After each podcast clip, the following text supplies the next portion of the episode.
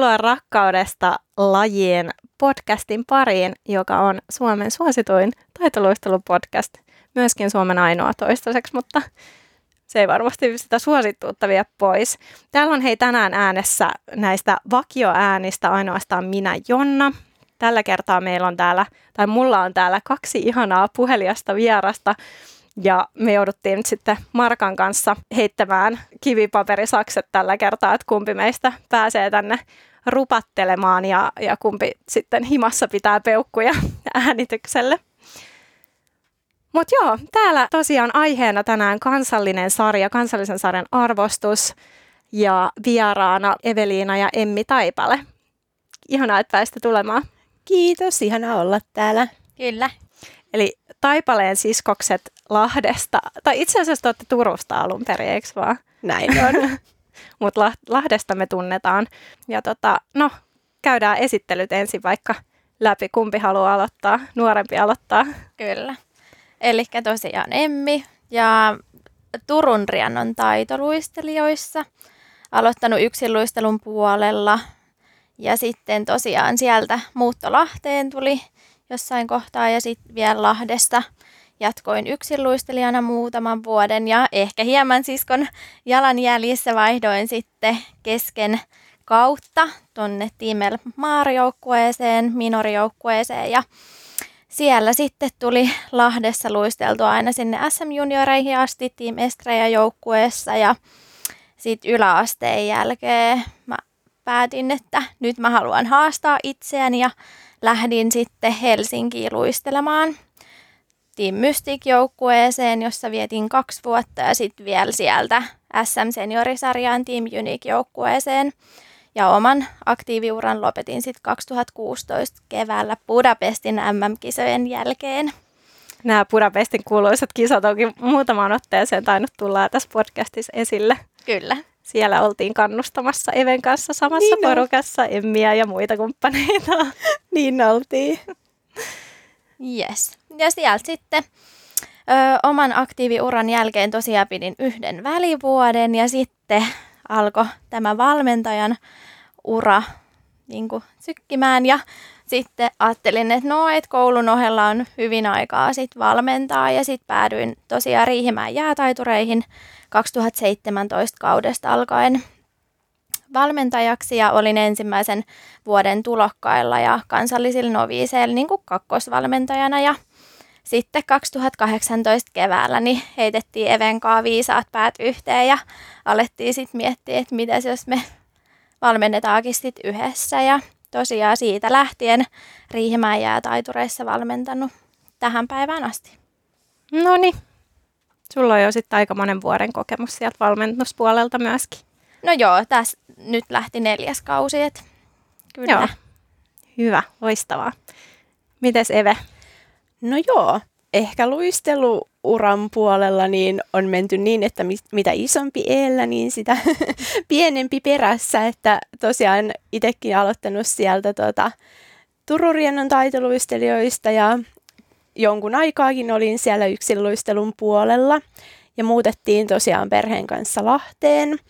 Jatkoin pienen hetken siellä yksäripuolella, mutta sitten jotenkin alkoi tuntua, että nyt, nyt tarvii jotain uutta. Ja äiti sitten tota, ehdotti, että hei, että hän oli jutellut hallilla jonkun kanssa, että miten olisi tämmöinen laji kuin muodostelmaluistelu. Ja sitten taisi olla sopivasti kevät ja oli testit tulossa, niin äitihän vei mut koittamaan. Mä olin aivan hukassa ihan siellä testiällä. Mä muistan, kun mä en tiennyt edes, että mikä on alkuverkkablokki.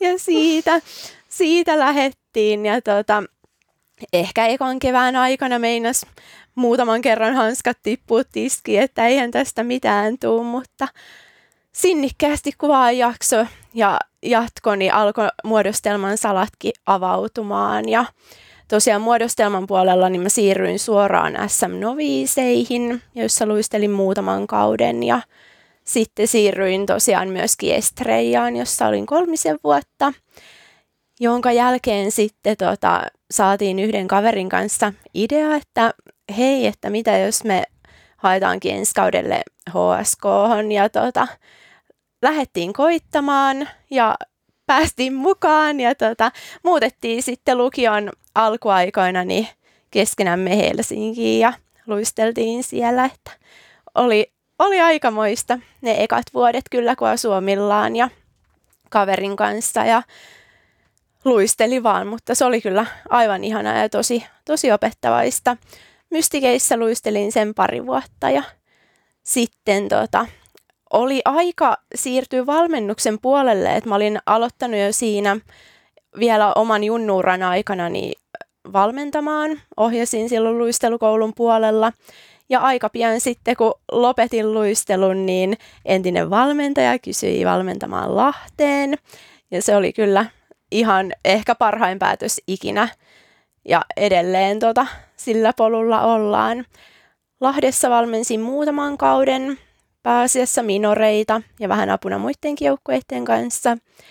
Ja sitten aikanaan elämä vei Vaasaan opintojen myötä, jossa edelleen jatkoin valmennusuraa ja siellä me sitten, em, tai niin kuin vuoden verran valmensin ja sinä vuonna meidän joukkueet Emmin kanssa kilpaili vastakkain, eli me valmennettiin molemmat kansallisia noviiseja. Meillä oli sitten tiukat battlet, että kumman joukkue voittaa. Taisi olla kaksi yksi lopulta sitten. Kauden, ta, kauden loputtuu tämä tilanne. Ja kuitenkin opinnot tuli siihen vaiheeseen, että oli mahdollisuuksia miettiä muuttoa takaisin pääkaupunkiseudulle, niin sitten mä heitin Emmille ilmoille tosiaan, että hei, että mitäs jos mä tuun sinne Riihimäelle, että tekisitköhän sä mun kanssa töitä. Ja se on kyllä ollut sitten niin kuin se valmennusuran aloittamisen jälkeen niin seuraavaksi parhain päätös, että me, meillä on ollut kyllä ihan mahtavat pari vuotta ja edelleen saadaan tehdä hommia yhdessä. Joo, teitä kun on seurannut tässä muutamien vuosien aikana, niin ei ole kyllä kertaakaan käynyt mieleskään, että, toimiiko toi teidän yhteistyö, että helposti siskoksilla voisi tulla vähän jonkunnäköistä sanasotaa siellä ja täällä Eve viittoo jotakin. Ei, mä vaan yhden kerran me ollaan saatu pieni väittelyaika ja meidän tytöt aina tota, jaksaa muistuttaa, että voitteko te taas väitellä jostakin, kun me mietittiin kerran, että miten se rivi nyt pivottaa ja meillä oli vähän erilaiset näkökulmat siitä, niin ja se on ainoa kerta, kun me ollaan niin kuin saatu mistään vähän edes erilainen näkemys aika ja meidän tytöt on sitten siitä asti aina, että eikä, että tuleeko teille nyt väittely, että voitteko te vähän väitellä, mutta tämä on nyt ainoa kerta. Wow. Pienet sille. Hyvä, hyvä. Joo, siis niin kuin tuossa tuli jo esille, niin meillä on vähän yhteistä historiaa. Ensinnäkin Even kanssa me ollaan tosiaan luisteltu yksi kausi yhdessä SM Junnuissa Lahdessa. Ja Emmi on ollut mun muodostelma pikkusisko joskus. Niin olin. Sä olit varmaan Minareis Elmaareis silloin, Joo. kun meillä oli, olin, se oli varmaan just joku junnujen eka kausi mulla tai jotain vastaavaa. Niin hauskaa, miten, miten tota aina löytyy jotain tämmöisiä pieniä kytköksiä sieltä täältä. Tuo on niin pienet piirit. Niinpä. Mm. Joo. Mistä me aloitettaisiin? Tämä on niin iso aihe jotenkin, tämä kansallisesta sarjasta puhuminen ja, ja oikeastaan se, että mi, mistä niin kuin ajatus tähän jaksoon lähti, niin me saatiin jo ihan siellä ensimmäisten jaksojen tienoilla muutamiakin toiveviestejä, että tuntuu siltä, että kansallista sarjaa ei arvosteta samalla tavalla ja etenkin PK-seudulla jotenkin se, se SM-sarjan ja kansallisen sarjan arvostus on tosi erilainen. Ja tästä sitten myöskin oli puhetta, että siitä ei ylipäänsä kansallisesta sarjasta puhuta niin paljon. Ja mekin ollaan jo ihan alusta asti ollut ajatuksena meillä se, että, että halutaan nostaa tämmöisiä kaikenlaisia tarinoita esille ja, ja tota, antaa ääntä niille, ei pelkästään niille maailmanmestareille, vaan, vaan ihan meille riviluistelijoille, keskitason luistelijoille ja, ja myöskin niille, jotka – ihan yhtä intohimoisia on tasosta tai joukkueesta riippumatta tämän lajin suhteen. Niin siitä se idea oikeastaan lähti ja Emmi ja Eve on molemmat SM-putkessa kasvaneet, mutta te olette kuitenkin sitten päätynyt kansalliselle tasolle valmentamaan ja teille se puoli on myöskin tosi tuttua. Ja Eve, eikö, se ollut silloin Estrejassa, kun, kun tota, he oli yhden kauden välillä kansallisissa junnuissa. Kyllä, että joo, on itse luistellut tosiaan myöskin kansallisissa junnuissa sen yhden kauden ja sen jälkeen sitten vielä SM-junnuissa useamman kauden, mutta on kyllä kokemusta molemmilta puolilta. Mm, joo, ja sehän oli siis silloin tosiaan, ähm, Lahdes on lähes aina ollut SM-junnut, mutta silloin ei saatu sit, eikö se ollut niin, että ei saatu tarpeeksi luistelijoita, että siellä oli vähän luistelijapulaa ja sen takia sitten siirryttiin hetkeksi kansallisiin. Kyllä, joo. Siinä oli vähän sen joukkueen kokoonpanon kanssa tota, haasteita ja vähän valmennusvaihtoja ja muuta, niin tota, haettiin sitten tuulta purjeisiin sieltä kansallisen kautta, mikä oli loput todella hyvä päätös kyllä. Joo, pääset siitä kokemuksia myöskin jakamaan tuossa vähän myöhemmin, mutta mä ajattelen, että tässä välissä, jos meillä on kuulijoita, jotka ei tunne lajia niin hyvin, niin käydään ihan nopeasti läpi, että mikä on SM-sarja, mikä on kansallinen sarja, eli, äh, tai mitkä nämä tasot, eri, eri sarjat näissä. Miksi niitä sanotaan? Eikö ne ole, ne ole kuitenkin sarjoja siellä sarjojen sisällä? Niin, kyllä. Mm, joo, niin. kyllä. Kansallinen taso, kansallinen sarja. En tiedä. Niin. Vaikeita termejä. Mutta siis ähm, kun lähdetään pienestä pitäen harjoittelemaan muodostelmaluistelua, siellä saattaa olla ensin joku muodostelmakoulu. Sitten sen jälkeen tulee tulokkaat, joka on ensimmäinen kisaava sarja. Sen jälkeen minorit, ja nämä on molemmat siis niin NS-kansallisen sarjan joukkueita, mutta ei ole niin SM-sarjaa erikseen tässä vaiheessa. Sitten tulee SM-noviisit ja kansalliset noviisit seuraavaksi SM-juniorit ja kansalliset juniorit, mutta sitten tässä oikeastaan ne putket vähän haarautuu siinä mielessä, tai eriää siinä mielessä, että SM-seniorit on kuitenkin SM-sarjassa se ylinsarja, johon voi lajissa edetä, ja se intensiteetti kasvaa koko ajan sinne, sinne niin kuin ylöspäin kivutessa, mutta kansallisella puolella on olemassa kansalliset seniorit, mutta siinä puolestaan se intensiteetti laskee, eli Eli kansalliset seniorit treenaa tyypillisesti vaan kerran viikossa.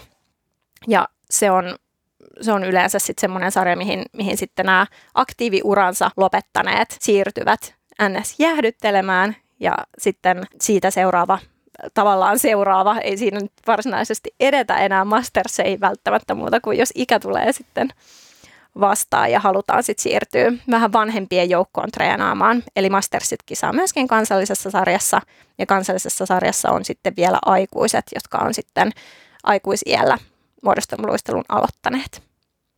Oliko tämä selkeä? Oli. oli. Tämä oli hyvä.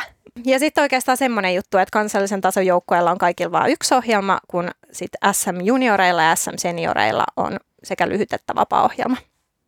Mutta SM-noviiseilla kuitenkin on vain yksi ohjelma. Kyllä, jottei tämä ole liian helppoa. Jep. tai se, että en, tai, täytyisi olla joku kaavio, niin se on helpompi Niinpä. aina visualisoida. Öm, joo, mutta hei, te olette siis Riihimäellä tosiaan nyt sitten valmennatte yhdessä ja, ja Riihimäellä mä itse asiassa katson, että siellä on kaksi taitoluisteluseuraa. Eli oliko siellä niin, että siellä on yksinluisteluseura ja muodostelmaluisteluseura erikseen? Joo, pitää paikkaansa, kyllä. Yes, eli Riihimäen taitoluistelijat on tämä ykseriseura ja sitten Riihimäen jäätaiturit on tämä muodostelmaseura, missä te valmennatte. Kyllä. Kyllä. Ja sitten mä lunttasin sieltä myöskin, että teillä on neljä joukkuetta kansallisessa sarjassa. Kyllä. Me ollaan tehty tämmöinen pieni kasvutarina tälle kaudelle, että saatiin kaksi tota, joukkuetta lisää meidän, meidän sitten tonne seuraan. Et vähän kasvatettiin sitten. Kyllä, pitkän aikaa, tai nyt muutaman viime kauden ajan oli pelkästään tulokkaat ja kansalliset noviisit. Ja nyt me ollaan iloisia, että me ollaan saatu tuota, tuotua takaisin meidän kansallinen junnujoukkue pienen tauon jälkeen ja sitten me mentiin ja laitettiin kasaan ihan uutena ekaa kertaa ikinä niin kansallinen sennujoukkuekin, missä me myös itse luistellaan tietysti jotta ei käy aika pitkäksi. Niinpä. Niinpä. Mutta ihan mahtavaa, että olette saanut sen uuden jengin sinne perustettua. Ja nousko teillä nyt sitten, kun teillä saitte tämän junnujoukkueen kasaan, niin onko ne viime kauden noviisit, mitkä nous? No pitkälti on, joo. pitkälti sillä pohjalla lähettiin sitten sinne junioreihin. Et meillä oli jo niin monta vuotta nämä tytöt luistellut siellä kansallisissa noviiseissa tosi niin kuin samalla joukkueella, niin haluttiin lähteä tarjoamaan niille vähän haasteita ja päästä niin kuin siinä kehityspolussa eteenpäin. Niin pitkälti lähdettiin sitten niiden meidän viime vuoden kansallisten noviiseen kanssa. Niin. Joo. Me tota, jo sanoisin, että pari kautta sitten jo vähän niin kuin otettiin tämmöinen pitkän ajan tähtäin ja tota, lähdettiin tekemään sitä pohjatyötä sillain niiden meidän noviisityttöjen kanssa, että mennään sitten niiden kanssa eteenpäinkin muutaman kauden jälkeen, niin ihanaa, että ollaan nyt vihdoin siinä. Mm, pitkäjänteinen työ on nyt tuottanut tulosta. No kyllä. Katsotaan millaista tulosta sitten talvella, mutta kyllä ollaan saatu joukkue, joukkue kasaan. Teillähän ne noviisit pärjäsi ihan sairaan hyvin, että sitä voittanut kaikki kisat tyyliin? No viime kaudella me muutama hopea otettiin kyllä, okay. mutta 2018, niin silloin meillä oli kyllä ihan mahtava kausi tyttöjen kanssa, että silloin joka kisasta saatiin kultaa, että että oli kyllä ihan mahtava. Ja siis viime kausikin on ollut todella opettavainen ja ihan mahtava niin kuin kasvutarina tämän joukkueen kanssa. Mut mitä mä katsoin teidän joukkuekuvasta, että siellä oli vain 15 tyttöä tässä junnujoukkueessa. Kyllä, tässä tullaan tota, juuri näihin pienen seuran haasteisiin, että tota, kun kolme joukkuetta laitettiin kasaan ja kuitenkaan ulkopuolelta ei valitettavasti nyt mitenkään ihan liian montaa tullut, niin tota, joukkue- tai luistelijamäärät jää valitettavan pieniksi, mutta mun mielestä on ihanaa tuolla, niin kuin toki tytötkin on monena aiempanakin kautena jo tottunut siihen, että on usein ollut 15 hengen joukkueita, niin tavallaan ne ei hätkähdä siitä, vaan ne on aika tottunut tottunut pelaamaan niillä eväillä, mitä niin kuin on ja näin, että ei, sinällään ei näy niin kuin se 15 luistelijan määrä enempää, että hommi tehdään yhtä lailla. Kuinka monelle te teette ohjelman? Meillä on tänä vuonna 12. Okei, okay, niin just. Eli sitten siinä on pari, pari varaa. Että. Joo, se on ihan ehdoton kuitenkin tässä lajissa, että että on, on se muutama, vaikka välillä tekee tiukkaa kyllä. Sitä ei voi kieltää, mutta näillä mennään mitä on. Ja kyllähän se aikamoista sitoutumista sitten kuitenkin varsinkin jotenkin tosi pieni joukkue, niin, niin äh, vahtii luistelijoilta. Se on, ja itsekin muistaa just niiltä Lahden vuosilta, että olihan se niin kuin aika vaativaa just ja jopa välillä vähän niin kuin rankkaakin henkisesti, kun tuota, joukkuemäärät tai ne luistelijamäärät joukkueessa oli aika pieniä ja usein kauteen kuitenkin mahtuu jo, jollekin joku vähän ehkä pidempi loukkaantuminen ja muuta, niin kyllä siinä ollaan tosi tiukilla sitten, että miten saadaan ne kokoonpanot kasaan. Mm. Käydäänkö hei vielä se läpi, että kuinka paljon teidän joukkue treenaa viikossa? Joo, eli meidän tulokkaat treenaa kolme kertaa viikossa – ja sitten noviisi treenaa myös sen kolme kertaa viikossa tällä, tällä kaudella. Ja sitten juniorit treenaa sen neljä kertaa sit viikossa ja sitten me seniorit treenataan kerran viikossa. Yes. Eikö se ole aika semmoinen perus, mitä kansalliset juniorit yleensäkin treenaa vai mitä sanoisitte kilpakumppaneista? Kyllä mä luulen, että se on aika perus, että en usko, varmasti tosi harva treenaa enempää, että jotkut ehkä kolme kertaa. Kolmesta neljä on varmaan aika semmoinen keskimääräinen, että aika samoissa tunneissa varmaan mennään kuin muutkin kaverit. Okei. Okay. Ja SM-tasolla, jos, jos näen vertailuna, niin meillä ainakin oli viisi kertaa viikossa SM-junnuissa. Mites teillä oli tuolla HSKssa? Kyllä, oli viitenä päivänä. Toki joinain päivinä sitten oli kahdetkin treenit, että mm. niitä niin kuin harjoituskertoja kertyi jopa kuusi tai seitsemänkin viikkoon, mutta pidettiin kiinni aina siitä kahdesta vapaa-päivästä. Mm. Että tuossa toi, toi ero helposti sitten myöskin näkyy noiden sarjojen välillä. Niinpä.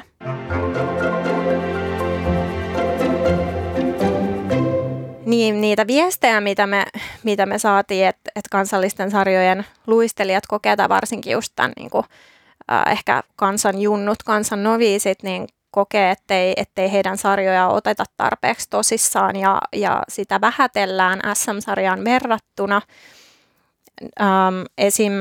just PK-seudulla erityisesti, kun seuroissa on sekä SM että kansallinen putki, niin, niin tavallaan se ajatus siellä ehkä on helposti se, että se kansallinen sarja on tämmöinen NS-höntsäsarja, jossa luistellaan ehkä kahdesta syystä lähinnä.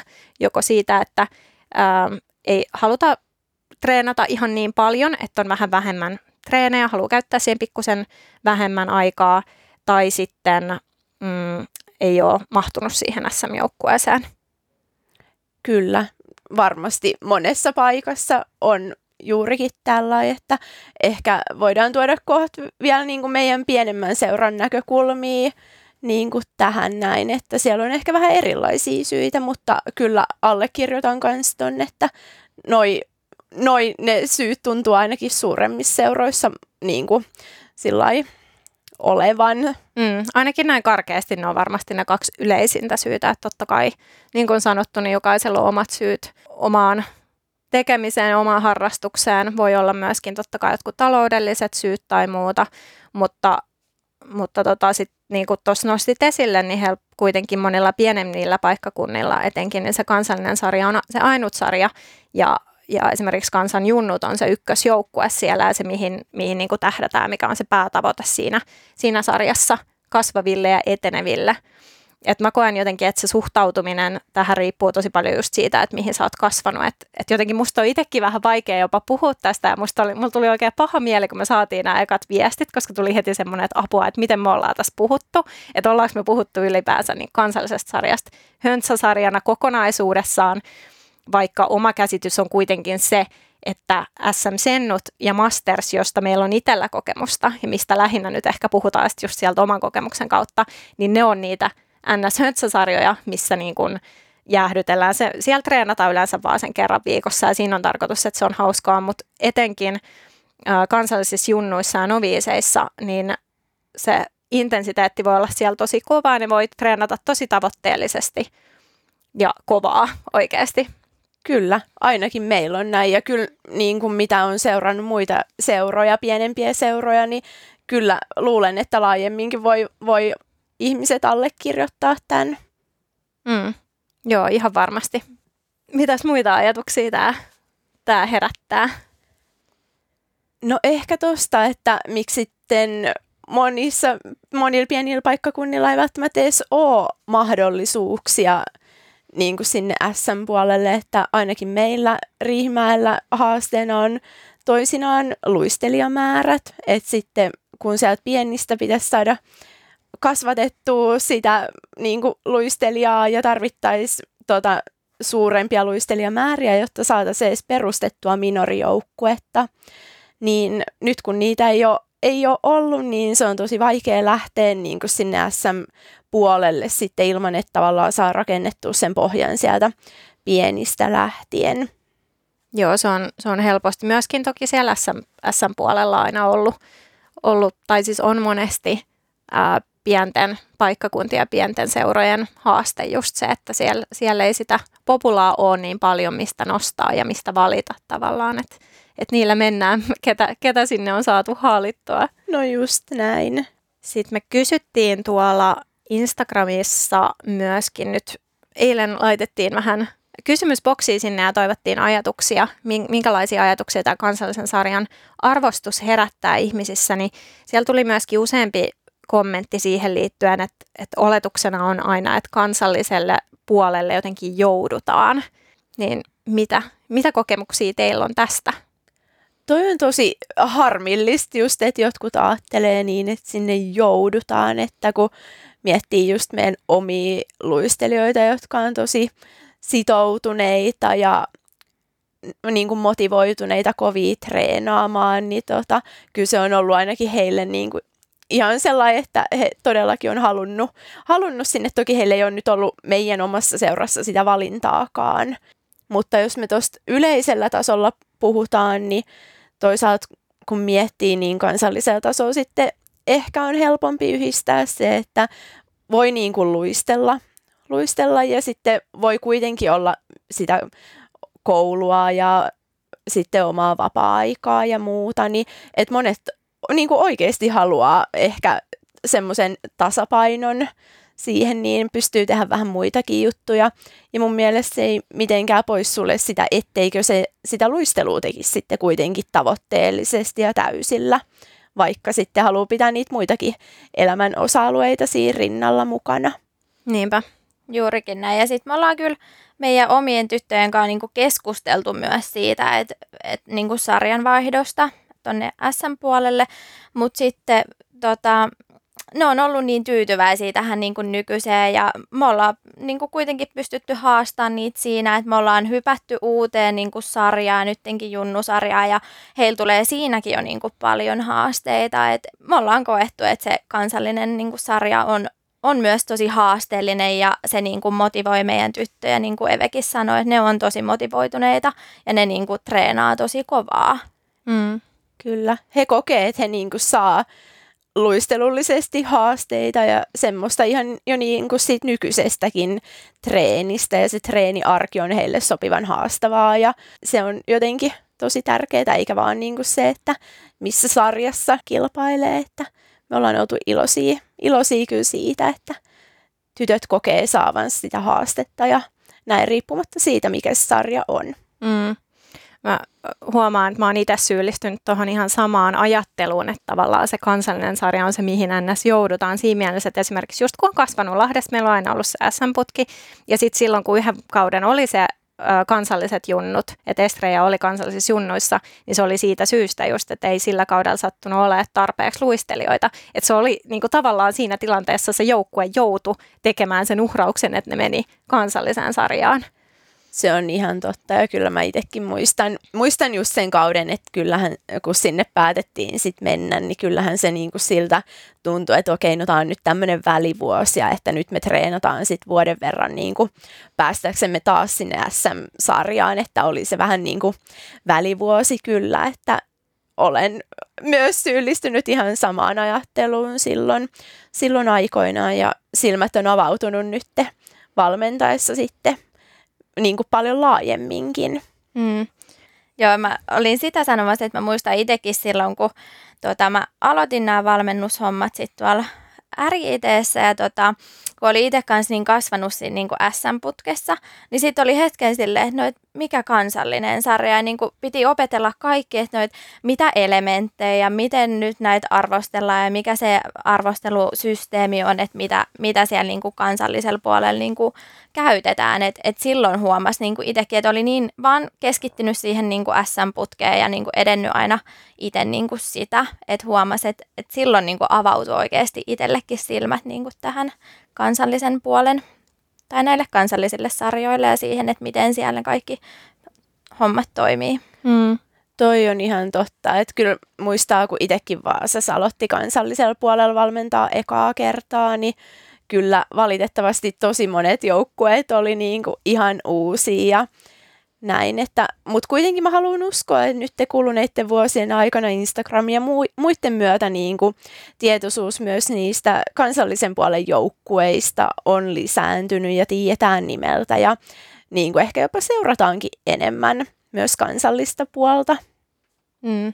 Toi on jotenkin ehkä tärkeä pointti, mitä itsekin on tässä ymmärtänyt, että just, just se tietämättömyys, mitä sä Emmi sanoit tuossa, että ei, niinku, ei ollut mitään hajua, että mitä nämä joukkueet täällä on ja mitä ne tekee ja mitkä niiden vaatimustasot on ja muuta. Et, et, ja tokikin siis kansallisen tason, kansallisen sarjan taso on noussut ihan hirveästi jotenkin viime kausina.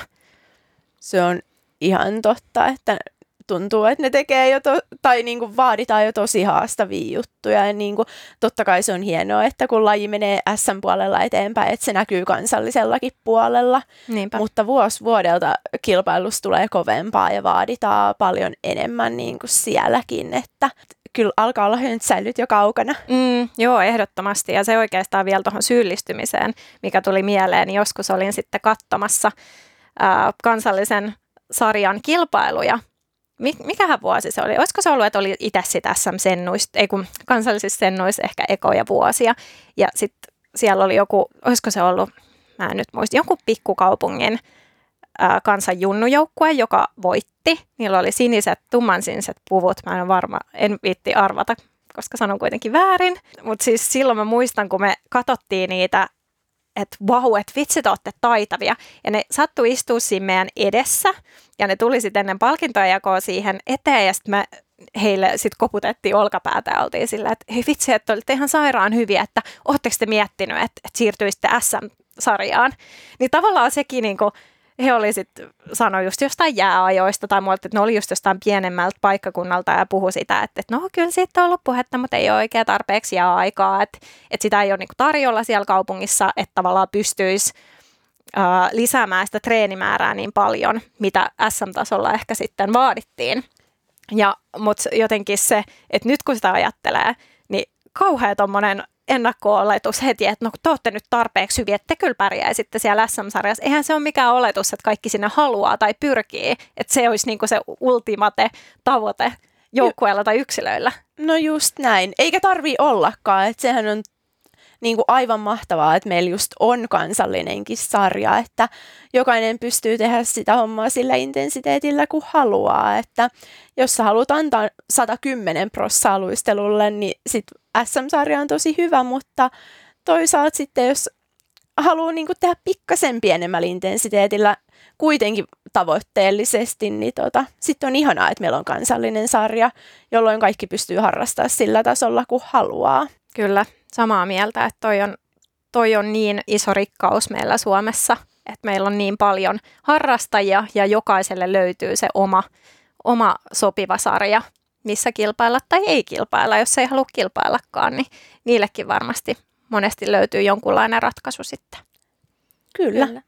Teillä tosiaan Riihimäellä on kaikki joukkueet kisaa siellä kansallisessa sarjassa, niin miten teidän näkemyksen mukaan tämä seuran toiminta eroaa ähm, tämmöisestä SM-putkellisesta seurasta? Pystyttekö te erottelemaan mitään, mitään selkeitä eroja vai, vai tehdäänkö siellä samalla tavalla kuitenkin hommia tavallaan, niin kuin se toiminta on samanlaista? No jos me ekana mietitään niin kuin sitä luistelija, luistelijoiden niin kuin näkökulmasta, niin tota, me ainakin ihaillaan sitä, miten sitoutuneita ja tavoitteellisesti treenaavia ne meidän omat luistelijat on.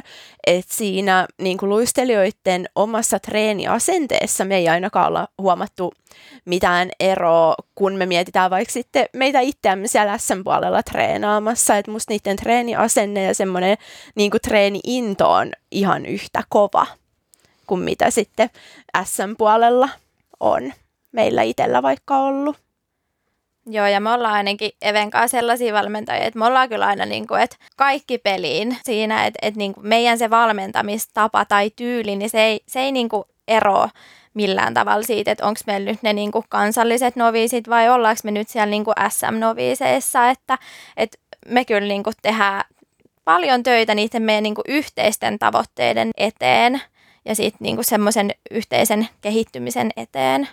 Mm. No just toi, että ei siinä valmennuksessa ainakaan ole sillä eroa, että päinvastoin mun mielestä näkyy tosi paljon niitä samoja piirteitä kuin sieltä, sieltä ajoilta, kun itse on luistellut SM-puolella, että ollaan totuttu siihen, että luistelijoilla on kuntotestit ja halutaan kehittää niistä monipuolisia luistelijoita, just että meilläkin on kerran viikkoon tekniikkajäät, jolloin harjoitellaan hyppyjä ja piruetteja ja muuta, että vaikka ollaan vaan lainausmerkeissä kansallisella puolella, niin kuitenkin siinä valmennuksessa on ne ihan samat lähtökohdat kuin mihin me ollaan itse sitten SM-puolella totuttu.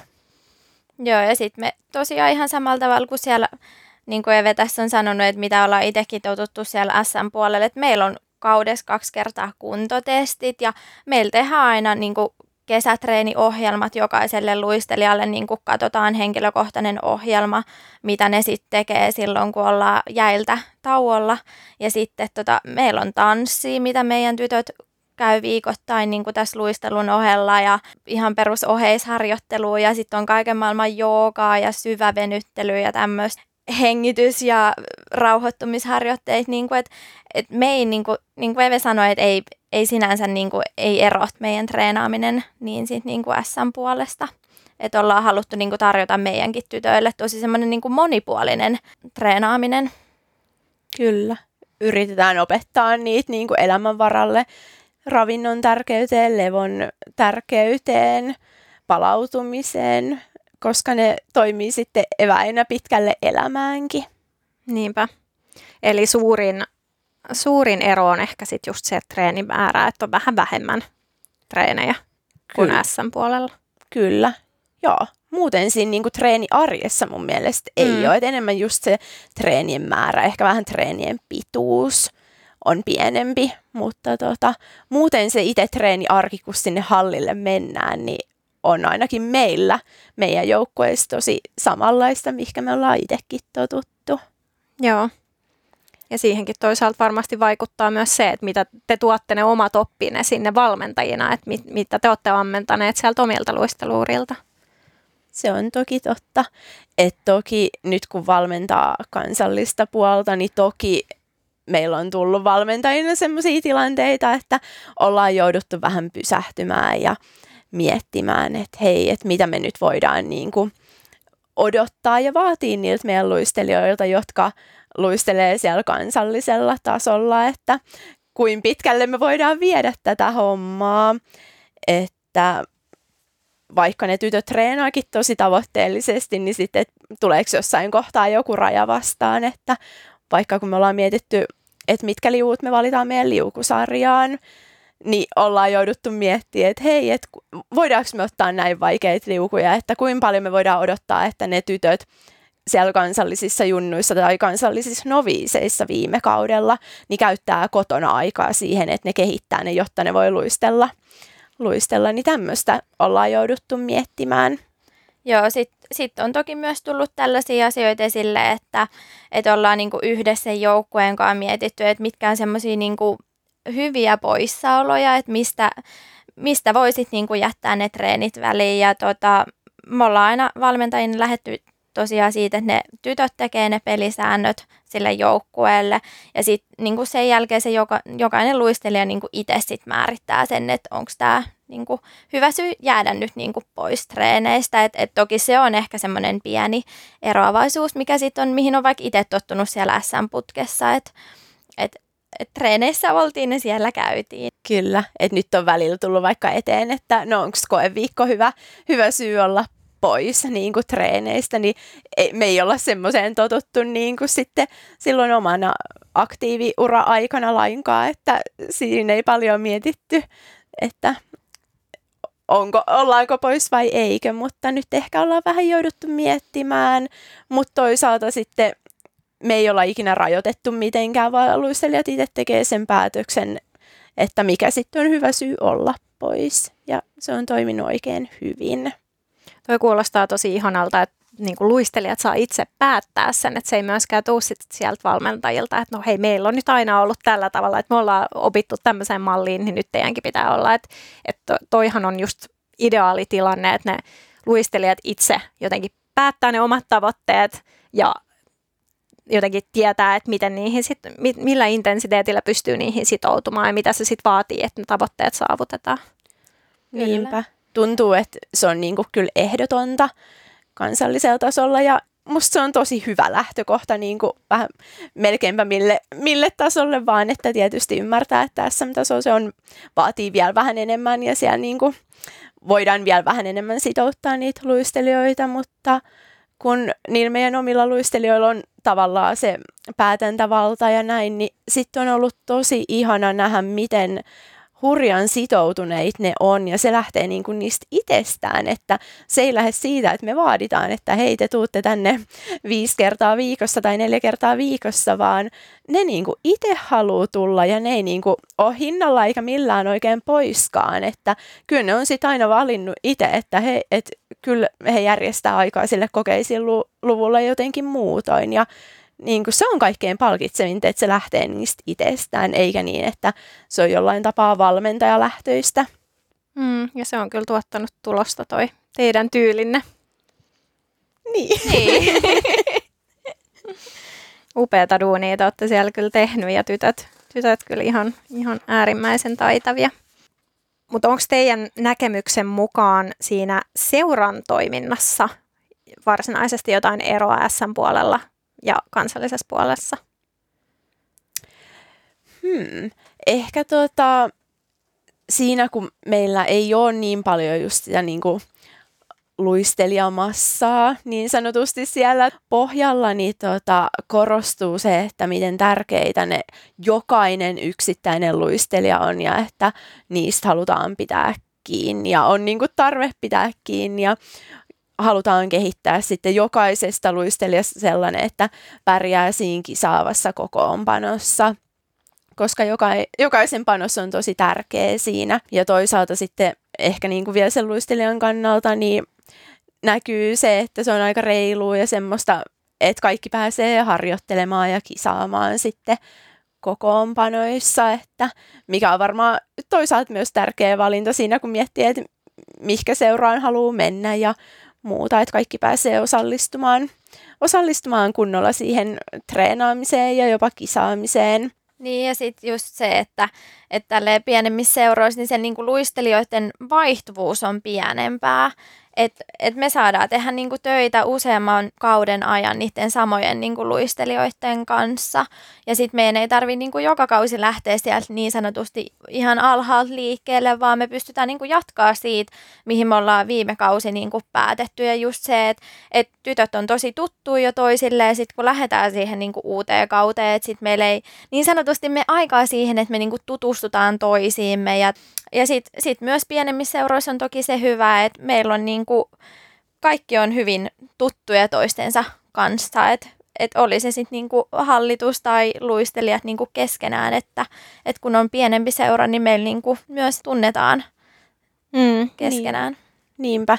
Nyt kun on ensimmäistä kertaa jotenkin näin pieni seura ja muuta, niin siis ikinä aiemmin ei ole tuntenut vaikka luistelijoiden vanhempia näin hyvin. Ja niin kuin, että se on tosi ihana semmoinen tunnelma, niin kuin, että kun tunnetaan toisemme, tietää kuka tekee mitäkin työtä ja sitten miten paljon ne kaikki luistelijamammat aina meistäkin huolehtii ja niin kuin muuta, että se on tosi mahtavaa, miten niin kuin ollaan niin tiiviisti tiiviisti yhteydessä ja toisaalta vielä siitä seuran toiminnasta, niin ehkä meillä niin, tai niin kuin pienimmissä seuroissa sitten korostuu se, että kun se lähtee tosi paljon niistä luistelijoiden vanhemmista, että ei ole mitään ulkopuolisia työntekijöitä tai muuta, että vaikka se tavallaan seuran pyöritys tavallaan toimii varmasti pitkälti kuin isoissakin seuroissa samalla lailla siellä jäät varataan ja jaetaan joukkoille ja hoidetaan laskutusta ja kirjanpitoa ja muuta, mutta niin kuin se tekijöiden määrä on pienempi ja niin kuin lähtee vielä enempi siitä siitä vapaaehtoisuudesta, mm. mistä pitää kyllä nostaa hattua noille luistelijoiden vanhemmille ja kaikille, ketkä on mukana siinä seuran toiminnassa. Joo, sitä se kyllä vaatii sitoutuneisuutta kaikilta ja, ja vanhemmilta, just niin kuin sanoit, niin ei se kyllä ilman niitä vapaaehtoisia pyöri.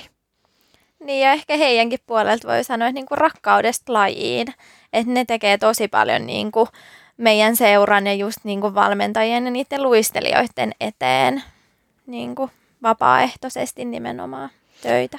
Tuosta kyllä kun mä kuuntelen teidän juttuja, niin siitä teidän puheesta välittyy semmoinen lämpö ja ylpeys siitä omasta tekemisestä omasta seurasta, että, että vaikka niin kun jotkut kokeekin, että sitä ei arvosteta tarpeeksi, niin ainakin, ainakin tuntuu, että sitä tehdään sitä omaa työtä ylpeydellä ja, ja niitä joukkueita ja seuraa edustetaan tosi ylpeästi ja ilolla.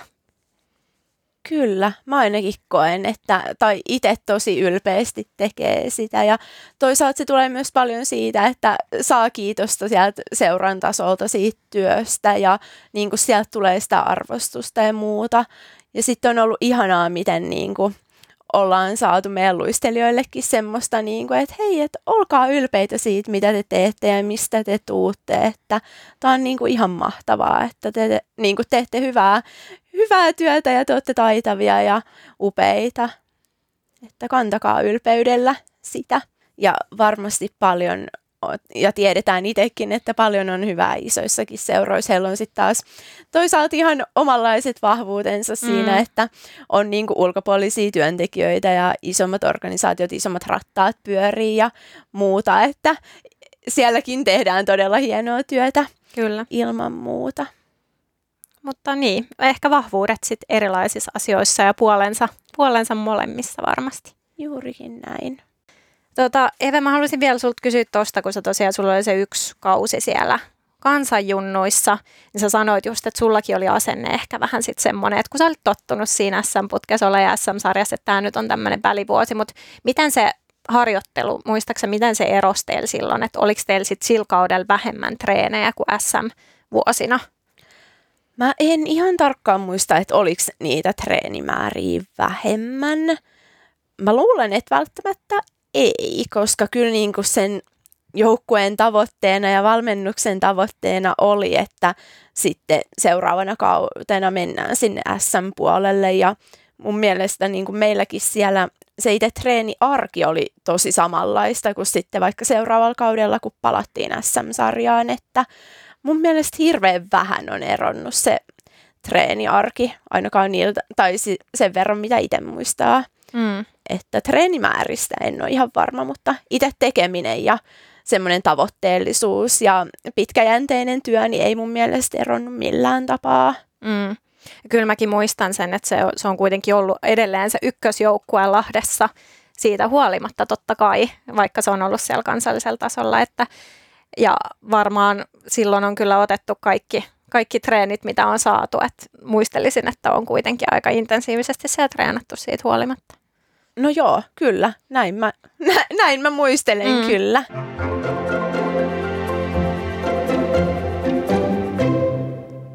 Tuosta valmennuksesta vielä, niin, niin oletteko te sitten taas kokenut, että teitä arvostetaan valmentajina jotenkin vähemmän, kun te olette siellä kansallisella puolella valmentamassa, ja oletteko te kokenut sellaisia paineita, että tässä pitäisi edetä uralla SM-sarjan valmentajiksi? No mä en ole ainakaan koskaan niin kuin, kokenut minkään näköistä semmoista, että olisi hirveät paineet, että, että nyt mun pitäisi niin kuin, täältä jatkaa SM-puolelle niin kuin valmentajana, vaan tota, enemmän niin kuin se, että, että totta kai kisoissa aina muut valmentajakollegat tulee ja onnittelee ja niin kuin, jos on mennyt hyvin ja niin kuin näin, että et en mä en ole ainakaan itse kokenut, että et olisi niin kuin huonolla tavalla arvostettu, vaan enemmän niin kuin hyvällä tavalla ja, ja tota, en ole kokenut semmoista niin kuin painet sinne SM-valmentajauralle. Joo, en mäkään kyllä muista, että päinvastoin niin tulee valmentajia, muita valmentajia kohtaan semmoinen niin kuin päin, tai niin kuin molemmin puoleinen arvostus, että en ole ikin kokenut mitään erottelua sillä että mitä sarjaa nyt sattuu valmentamaan. Mm, että ei ole, ei ole kavere, valmentajakavereiden kanssa mitään semmoista kilpailua muuta, kuin teillä oli keskenänne siinä yhdessä vaiheessa. Joo, keskenämme vaan, ei ole kyllä muittenkaan. Joo, ei olla muitten kanssa kapailtu, vaan silloin keskenämme vähän, vähän vitsillä heiteltiin silloin. Kyllä, ja sekään ei ollut edes luistelijoiden välinen semmoinen, se oli vaan meidän. Siskosten välinen kamppailu. Kyllä. Mm. Joo. Tota, no miten te olette ylipäänsä kokenut tämän arvostuksen, että et tuntuuko teistä nyt, kun te tuolla kansallisella puolella valmennatte, niin, niin tuntuuko teistä tai että siellä on semmoinen fiilis, että, että sitä niin kuin kansallista sarjaa ei, ei ylipäänsä arvostettaisi ihan niin paljon kuin SM-sarjaa? No mun mielestä ei, niin kuin silloin kun miettii kisatapahtumia tai muuta, niin ei, mutta sitten toisaalta ehkä semmoinen somekirjoittelu tai semmoinen, niin siellä ehkä vähän sit saattaa näkyä just tämä, mistä olet maininnut, että, että kansallisen sarjan joukkueet on vaan höntsäilijöitä ja muit näin, mutta en mä kyllä muutoin, muutoin en ole kokenut. Joo, mulla samat ajatukset. En ole kyllä kokenut niin kuin siellä kisoissa millään tavalla sellaista. Että et niin kuin Eve sanoi, että just ehkä somessa on sit tullut enemmän semmoinen vaikutus, että no, että ne kansallisen joukkueet tai että ehkä enemmän sitten vielä kuitenkin korostetaan jotenkin niitä niin kuin SM-puolen niin kuin joukkueita ja sitä SM-putkea. Mm. Joo, kyllä me siis saatiin myös semmoisia kommentteja, että et, et jotkut sanoivat, että on aina luistellut kansallisella puolella, enkä ole ikinä kokenut, että sitä ei arvostettaisi tai että ei ole tullut mieleenkään, että sitä ei arvostettaisi. Mutta suurin osa noista kommenteista, mitä meillä tuli tuohon kyselyyn Instagramissa, niin kuitenkin käsitteli sitä, että et, et jonkunlaista väheksyntää on, ja, ja tota, mutta kuitenkin monet sanoi myös sitä, että se, se taso on jotenkin, tai siis arvostus on parantunut tässä ehkä myöskin viime aikoina, myöskin sen takia, että, että se niin kuin taso on noussut tosi paljon Se on varmasti ihan totta, että jotenkin kun on nähty, että nekin niin kuin tekee tosissaan ja tavoitteellisesti ja aika vaikeita juttuja, niin varmaan sieltä sitten sen kehittymisen myötä, myötä on sitten sitä arvostustakin tullut. Ja ehkä itse näkee sellaisenkin, että kun nyt ne elementtivaatimuksetkin alkaa pikkuhiljaa mennä täällä kansallisellakin puolella vähän niin kuin ehkä sinne peilaten SM-tasoa, että meillekin on nyt niin kuin noviseilla jo liukusarja pakollisena elementtinä, niin ehkä niin kuin sekin on vähän hälventänyt sitä niin kuin rajaa, että onko se kansalliset vai SM-puolen, että sielläkin kuitenkin jo, kun ollaan niin, niin kuin taitavia ja sielläkin tota, joukkueet on tehnyt paljon töitä ja niin kuin ne on kehittynyt paljon, niin, niin kuin tavallaan se raja niin kuin SM-puolelle, niin se ei ehkä ole ehkä niin, kuin niin suuri enää. Mm. Ja varmasti just Instagramiin ja ylipäätään somen kautta, kun nähdään paljon enemmän niiden kaikkien joukkueiden sitä treeniarkea ja arkea, niin nähdään, että sielläkin puolella tehdään hommia ja usean kerran viikossa ja on niin kuin jäätä ja on oheista ja niin kuin monipuolista tekemistä, niin varmaan on niin kuin helpompi sitten samaistua niin kuin e, kansallisenkin puolen treenaamiseen ja huomata, että ei se olekaan niin kaukana siitä, mitä itse ehkä tekee SM-puolella. Mm, niinpä. Hei, mä kuuntelin, tota, ootteko te kuunnellut ton Get It Called The Run Through podcastia? Ei ole mulle ainakaan tuttu. Joo, ei, mullekin on ihan vieras. Okei, okay. no semmoinen podcast-vinkki tähän väliin. Uh, ihan siis muodostelmaluistelupodcast tuolta Jenkeistä. Ja siellä oli yksi semmoinen uh, jakso, esimerkiksi Spotifysta siis voi kuunnella, niin siellä oli siis yksi tämmöinen jakso, missä oli aiheena Team USA versus collegiate level. Ja siinä oli siis haastateltavana kaksi luistelijaa, jotka oli molemmat vaihtanut tuolta niin Team USAista, eli, eli tavallaan niin SM-sarjan joukkue, joka on päässyt edustamaan maata mm, KV-kisoissa. Siellä on siis Jenkeissä menee vähän eri tavalla tosiaan toi, toi maajoukkuesysteemi, eli siellä kaikki niin kuin KV-kisoihin nimetyt joukkueet on Team USA-nimellä. Niin, niin nämä kaksi äh, luistelijaa oli vaihtanut siis Team, Team USAista niin Collegiate-sarjaan, joka on siis yliopistosarja vähemmän intensiivinen kuin tämä Team USA. Että voisi vähän niin kuin verrata Suomessa ja SM-sarjasta kansalliselle sarjalle. Ja nämä molemmat haastateltavat koki tosi haastavaksi sen, että niillä tuli painetta niin kuin kahdesta suunnasta – että he itse koki, että he tavallaan laiskottelee, eikä, eikä niin kuin anna itsestään kaikkea tai puske itseään olemaan niin kuin se paras versio itsestään. Ja sitten toiseksi he koki, että ää, ne muut sinne Team USA-joukkueeseen jääneet luistelijat katsoi niitä niin kuin alaspäin tai väheksyvästi ää, sen päätöksen takia, että ettekö nyt halukkaan, niin kuin, ette ole niin kuin hardworking ja näin. Ja sitten se toinen, toinen siinä sitten sanoi, että että myöskin sen uuden collegiate-joukkueen luistelijat jotenkin vähän ihmetteli jatkuvasti sitä, että, että miksi ne on niin kuin vaihtanut, että eikö on motivaatiota. Ja ää, tämän myötä sit niistä tuntuu, että, että ne joutuu niin kuin jatkuvasti todistelemaan itselleen ja muille, että he on nyt niin kuin paljon onnellisempia ja voi paljon paremmin, kun ne on vaihtanut sinne vähemmän intensiiviselle sarjalle. Ja että se oli niin kuin todellakin oikea päätös heille, että he nauttineet siitä tosi intensiivisestä Team USA-harjoittelusta, että se oli tosi stressaavaa.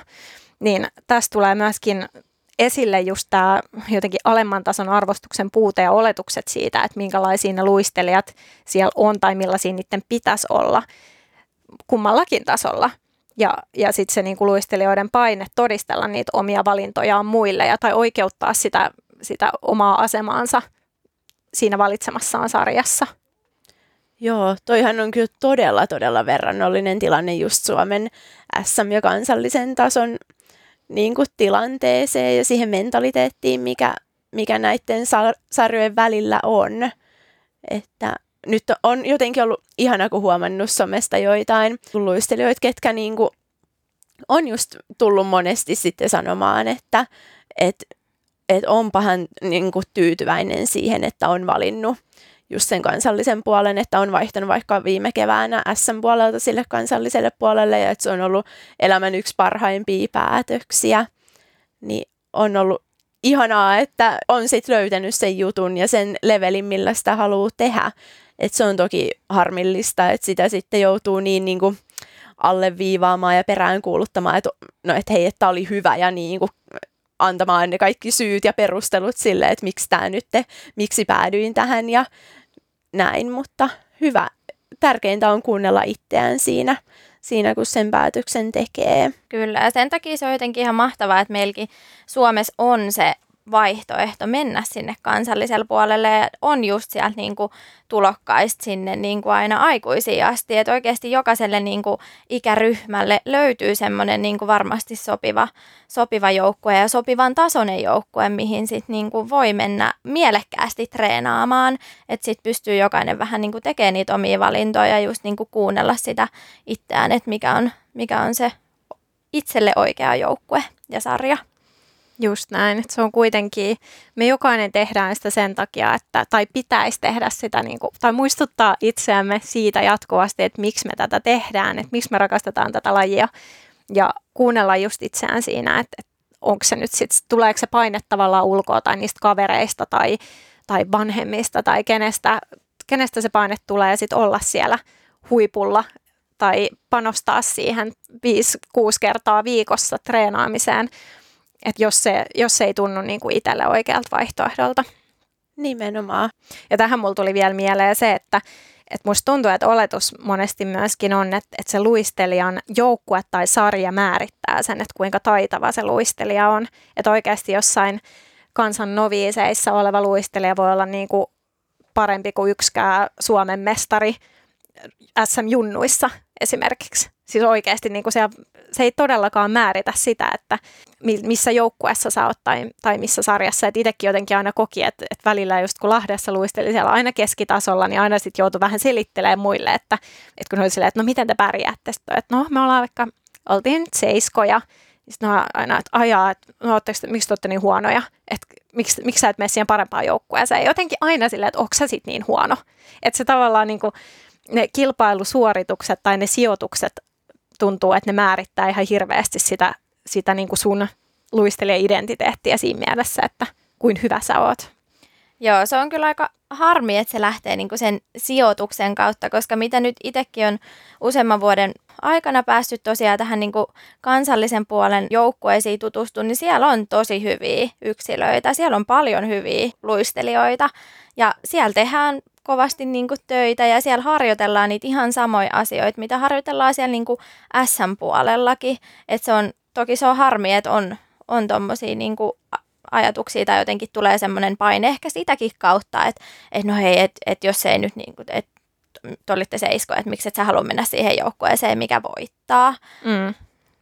Nimenomaan ja yksilötasolta just toi, että on ihanaa, miten viime vuosina niin kuin kansallisista junnuistakin on lähetty moniin joukkueisiin, että nimenomaan se joukkue itsessään tai sen joukkueen ehkä yleinen tasokaan ei määritä sitä, vaan niin kuin siellä on ihan niitä huippuyksilöitä, jotka voi, voi päästä tosi pitkälle, jos ne haluaa. Ja mm. sekin on toisaalta ihan ok, että jos ne sitten haluaakin tehdä niin kuin sitä nykyistä hommaa niillä spekseillä, mutta on myös ihanaa, että joukkueesta ja sen tasosta riippumatta, niin sulle on kaikki ovet avoinna, jos sä haluat niin ja teet töitä niiden unelmien eteen, niin ei se joukkue määritä, että minkälaiset luisteluurat sulle vielä aukeaa.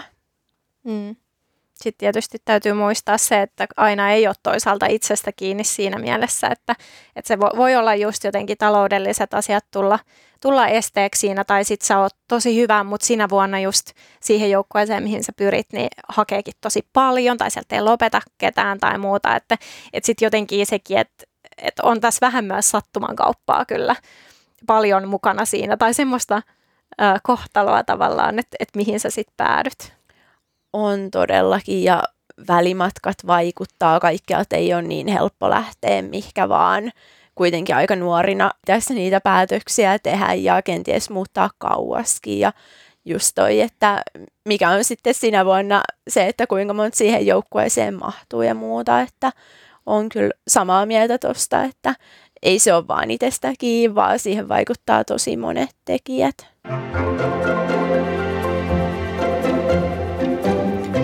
No sitten mä haluaisin vielä vähän puhua tuosta tämmöisestä aiheesta kuin luistelijoiden höntsäasenne höntsäsarjoissa. Eli tarkoittaa, niin kuin, nyt puhutaan höntsäsarjoista, siis mä puhun nyt Sennuista ja Masters-sarjasta. Ensinnäkin, oletteko samaa mieltä, että teidän mielestä nämä on myös, näistä voi sanoa, niin kuin, että nämä on höntsäsarjoja? Joo, Joo, koska se lähtee ehkä enemmän just semmoisen niin hauskanpidon kautta kuitenkin. Totta kai muissakin joukkueissa, mutta joo, onhan se kerta viikkoa vähän niin kuin heitetään aina, että mennään vähän höntsäilee. Kyllä, kaikki luistelijat kuitenkin noissa höntsäjoukkueissa niin on jo niin kuin tehnyt sen oman aktiiviuransa niin sanotusti ja treenannut niin kuin kovaa ja muuta, että kyllä toi on ehdottomasti semmoista vähän jäähdyttelyä ja hauskanpitoa. Hyvä. Koska tätäkin mä, jouduin, tätäkin mä jouduin jossain vaiheessa oikein varsin miettimään, että hetkinen, että voiko voiko niin kuin vaikka kansalliset seniorit olla jollekin se päätavoite tavallaan semmoisessa sarjassa, missä, no esimerkiksi teille Riihimäellä, missä on kansalliset juniorit ja sen jälkeen tulee kansalliset seniorit. Mutta niin kuin mä tuossa sanoin aikaisemmin ja miten nämä määriteltiin, niin äh, kyllähän se intensiteetti laskee siinä. Eli periaatteessa se, että vaikka sä kasvat ja sä voit päästä sinä, ja se, nekin on todella taitavia, noi kansalliset seniorit ja treenaa kovaa ja hienoja ohjelmia ja siis upeita, upeita suorituksia ja muuta, niin kyllähän se kuitenkin se ää, sun panostus siihen väistämättä laskee niiden treenimäärien laskun myötä. Kyllä, ehdottomasti näin. Joo, mutta tosiaan niin aktiiviransa jälkeen kansansennuihin tai sitten masterseihin siirtyneet puhuu tosiaan itse siitä harrastuksestaan tosi usein tämmöisen höntsäilynä tai jäähdyttelynä. Ja sitten varsinkin jotenkin heti sen aktiiviuran päättämisen jälkeen, kun sä siirryt sinne, niin on varmasti niin kuin jotenkin tarve tehdä se myös itselleen selväksi, että että okei, että no tämä on enää nyt tällaista. Vähän, siinä lähdetään jotenkin aina huumorin kautta. Musta tuntuu, että kaikilla on semmoinen semmoinen meininki siellä, että hehe, no tämä on nyt vähän tällaista ja käydään nyt vähän täällä pyörivässä ja näin. Joo, ihan todellakin niin kuin kuulostaa tutulta kyllä. Ja toisaalta sitten myös siinä, että ne, ketkä lopettaa, niin osahan ei ole valmiita todellakaan heti edes lähtemään tuohon niin höntsäilyyn mukaan. Että jos sä oot lopettanut niin kuin korkealta, niin ei sitten edes halua välttämättä heti lähteä tuommoiseen höntsäilyyn mukaan. Mm, eikä välttämättä missään vaiheessa. Niinpä. Et monelle sitten tuntuu, että se on se joko tai, että et joko ihan täysiä tai sitten ei ollenkaan. Että et sekin tuntuu olevan aika yleinen malli. Kyllä. Joo, pakko kertoa tähän väliin oma kokemus tosiaan silloin, kun olin siitä unikeissa lopettanut ja tota, sitten mä olin ajatellut, no, että et mä pidän välivuoden tässä ja tota, sitten kaverit houkutteli mut silloin tonne ö, panikkeihin, eli kansallisiin sennuihin hoskiin ja sitten mä olin silleen, että no, et ei vitsi, että et, että tämä on kuitenkin ollut niin iso osa mua tämä laji niin, kuin niin pienestä pitäen, että no, et, et mikä siinä, että kerta tai kaksi viikosta siellä sitten, että jatkaa sitä niin kuin treenaamista ja niin kuin itse huomasi sen silloin, kun sit vaihto tähän kansalliselle puolelle, että oli se omalla tavallaan aika niin kuin iso palakin jotenkin hyväksy se, että okei, että me treenataan vaan kerran, okei, nämä tavoitteet ja nämä niin kuin treeniolosuhteet on kuitenkin hyvin erilaiset, mihin sä olit itse tottunut silloin, mutta sitten taas just se, että se oli hirveän hauskaa ja se oli se oli tosi niin kuin antoisaa, että vaikka oltiinkin vaan se kerran tai kaksi viikossa siellä jäällä, mutta et, et mä kyllä niin kuin nautin silloin siitäkin polusta ja oli hirveän kiva kausi siellä. Kyllä mäkin allekirjoitan ton, että on ollut ihanaa höntsäjoukkueissa kansallisessa sennuissa, kun on niin kuin löytänyt jotenkin ihan uudella tavalla sen lajin palon ja semmoisen, mä oon ainakin niin kuin rakastunut aivan uudelleen siihen kilpailemiseen ja niin kuin siihen, että pääsee nimenomaan sinne kilpajäille taas pienen tauon jälkeen ja näin, että löyty, löytynyt uusia puolia kyllä. Mm. Ja joskus se vaatii myös sen, että sulla on se muutaman vuoden tauko siinä, että sä pystyt jotenkin tekemään semmoisen selkeän eron siihen, että nyt se aktiiviura on loppu, mä otan muutaman vuoden, teen jotain ihan muuta ja sitten sitten on valmis niin kuin jatkamaan tälleen vähän, vähän rennommalla asenteella. Mutta tuossa me puhuttiin just siinä joukkueurheilujaksossa, että, että siellä monesti sitten tulee kansallisissa sennoissa esimerkiksi semmoisia yhteen törmäyksiä, ää, luistelijoiden kesken, että jos siellä on tosi erilaisista taustoista, esimerkiksi tosi eri tasoisia luistelijoita ja just erilaiset tavoitteet, että sieltä tulee ne suoraan unikeista paniikkeihin ja sitten sä oot ihan silleen, että let's do this, nyt sama homma jatkuu ja sitten siellä on niitä, jotka on silleen, että hei, et, hei tämä on niin vakavaa ja mä oon en käytti, että se joka reeneissä mä voin olla vähän tämän syyn takia pois ja ei ole niin vakavaa. Ja niin kuin tämmöistä, että sitten kun siellä, siellä tulee ne erilaiset asenteet, laitetaan niin kuin sama, saman joukkueen sisään, mikä on sitten taas eri tämmöisessä oikeasti tavoitteellisessa kilpajoukkueessa. Kyllä, ja jotenkin itse on nyt luistelijana päässyt just tuohon vaiheeseen, että hei, että tärkeintä on, että on hauskaa ja niin kuin, että ei tarvii niin tavoitteellisesti ja niin, niin kuin hammasta purren tehdä hommia, vaan että osaa ottaa enemmän sieltä niin kuin huumorin kautta ja muuta, mutta sitten taas kun miettii omaa valmennusta, niin siinä itse on sitten taas niin 110 prossaa mukana, että kyllä mä oon niin useaan kertaan todennut meidän omalle sen valmentajalle Venlalle, että ei musta olisi tohon hommaan, että, että mä olisin niin kuin valmentajana aivan liian niin kuin inessä siinä jutussa ja niin kuin, en, niin kuin, ei musta olisi sen valmentajaksi, että aina nostan hattua Venlalle, miten sillä on niin kuin tosi hyvä mentaliteetti siihen kaikkeen, että miten sennujen kanssa niin kuin se homma toimii ja lähdetään rennolletkeesti ja näin, että hatunnosto kyllä sennu- ja masters-joukkoiden valmentajille. Kyllä, mutta tuohon tosiaan mä oon miettinyt tällä kaudella jotenkin vähän taas tälleen kriittisemmin tätä suhtautuvista. Mä oon luistellut seitsemän kautta ehkä kansallisella puolella niin kansansennuissa ja, ja sitten tota masterseissa, niin mitä mä oon niin kuin jotenkin, nyt mihin mä oon kiinnittänyt huomiota, niin se, että, että tuohon kuitenkin noihin sarjoihin liittyy tosi paljon semmoista, just semmoista naureskelua ja tämmöistä, että he, he vähän nyt mennään, mutta silleen tavallaan se voi niin, vähän semmoista niin kuin itsensä vähättelyäkin siinä mielessä, että, että puhutaan, niin kuin, että no ei me, ei me nyt enää venytä mihinkään ja ei me nyt enää semmoisia osata, ei me nyt osata kuin oikealla jalalla tehdä ja en mä nyt halua tehdä enää vasemmalla jalalla, että, että ei enää tarvii ja tai että ei, ei me nyt tollasta pukua enää voida tämän ikäisenä laittaa päälle. Niin tunnistatte varmaan myöskin tämän saman Joo. ilmiön. Heti tuli sellainen, että ei vitsi, ehkä tuli itsekin sanottu näin taas mm. ja niin kuin huomaa, kyllä. Jep. Että tosi helposti tulee silleen, että no vitsi, että osaankohan mä nyt enää totakaan ja voi vitsi, että nouseekohan tämä jalka nyt enää yhtään mihinkään.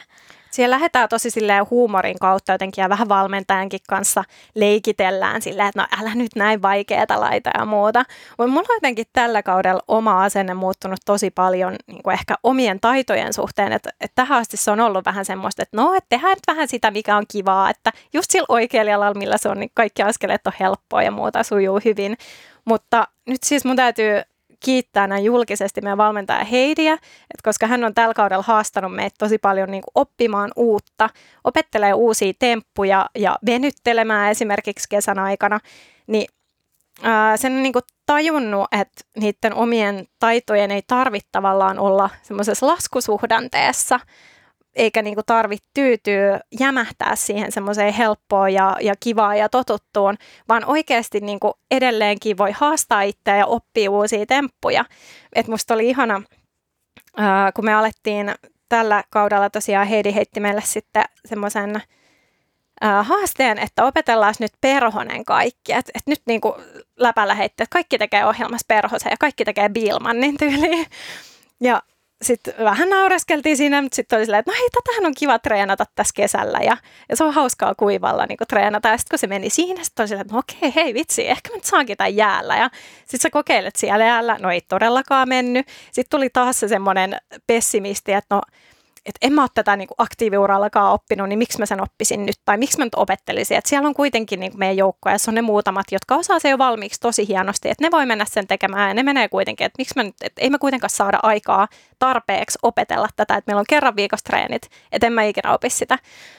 Mutta sitten mä jouduin kisoissa, tai siis ei kisoissa vielä, mutta ohjelmassa jouduin semmoiselle paikalle, joka tekee sen perhosen. Ja mähän siellä perusnaureskeli, että he, he, no olipas hyvä vitsi ja näin. Ja sitten Heidi sanoi mulle, että mä kyllä haluaisin haastaa sua, että, että sä oikeasti opettelisit tuonne, että kyllä sä sen opit. Sitten mä että no hitto, että okei, no otetaan haaste vastaan. Ja sitten mä rupesin sitä treenaa ihan tosissaan ja nyt mä oon oppinut sen mikä on niin kuin ollut jotenkin semmoinen käännekohta jotenkin tässä tavallaan oman, omassa asenteessa, omassa urassa siinä mielessä, että, että mä oon ihan innostunut jotenkin uudestaan tästä lajista. Että just sitä, että vitsi, että, että miksi pitää tyytyä siihen, että mitä mä oon oppinut aikaisemmin, että, että mä en voisi enää tässä niin kolmekymppisenä masterseessa opetella enää mitään uutta. Ja sen kauhean monologi, sori. Sitten tota, myöskin tässä luistin tämän hankinnassa huomannut sen, että, että meilläkin on monet tytöt ostanut tälle kaudelle uusia luistimia. Siellä kuulee koko ajan semmoista, että no en mä nyt enää viitti panostaa, ostaa mitään hyviä luistimia. Tai vitsi, olisi kiva kyllä treen, tai kokeilla jotain uusia teriä, mutta en mä nyt enää viitti testata niitä ää, ja niin kuin opetella luistelee uudella terällä. Mutta miksi ei? Siis ihan älytöntä ajattelu jotenkin niin kuin tajunnut sen itse, että mitä hittoa, että en mä rupea niinku tyytymään enää mihinkään semmoiseen höntsäilyyn tietyllä tapaa, että, että, että se vaan ehkä, että pointti, että löydä se oma sisäinen motivaatio, mikä sua motivoi ja älä tyydy tavallaan siihen, että koska tämä nyt on tämmöinen höntsäsarja, täällä nyt vähän kuuluu vähätellä omia taitojaan ja me ollaan nyt vähän tälleen hassutellaan täällä, niin se ei tarkoita sitä, että, että sä et vois kehittyä edelleen ja oikeasti jotenkin nauttii sillä tavalla siitä luistelusta.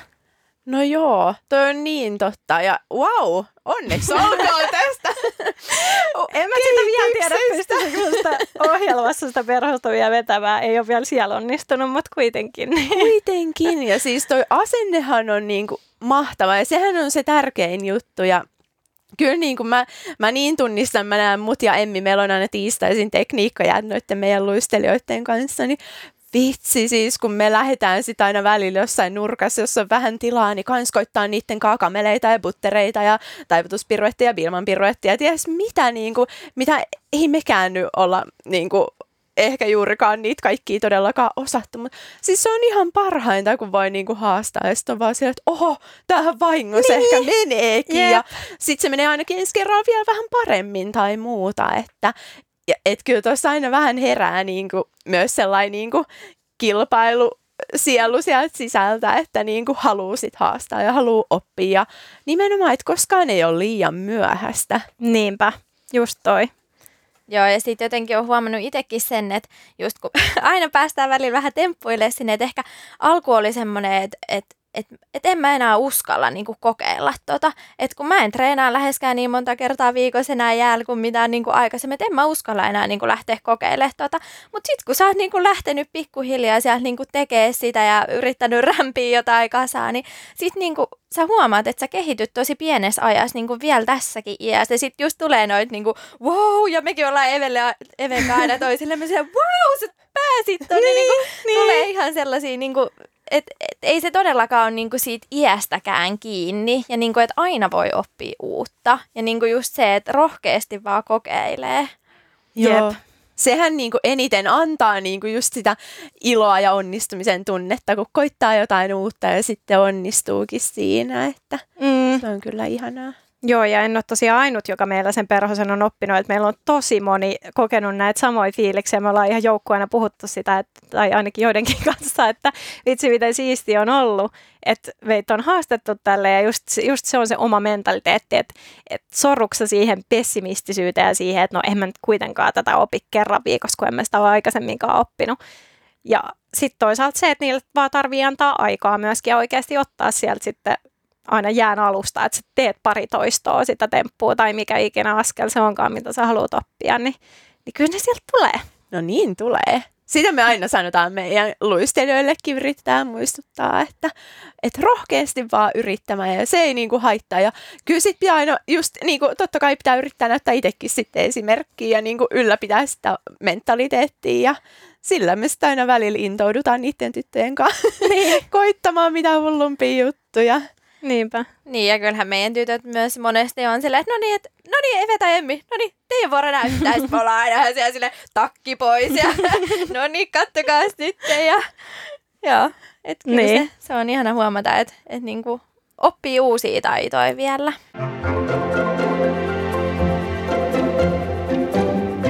Jotenkin oli tosi hyvä myöskin itselle kuulla teidän toiminnasta – siellä Riihimäellä ja kuulostaa, kuulostaa kyllä tosi, tosi hienolta ja upealta ja siltä, että teillä on niin hyvä meininki siellä päällä kaikin puolin. Vielä loppuun kuuma kysymys, mitkä odotukset teillä on nyt sitten ensi kauteen, kun on vähän, vähän uutta kansalliset seniorit uutena ja sitten myöskin kansalliset juniorit siellä nousseet?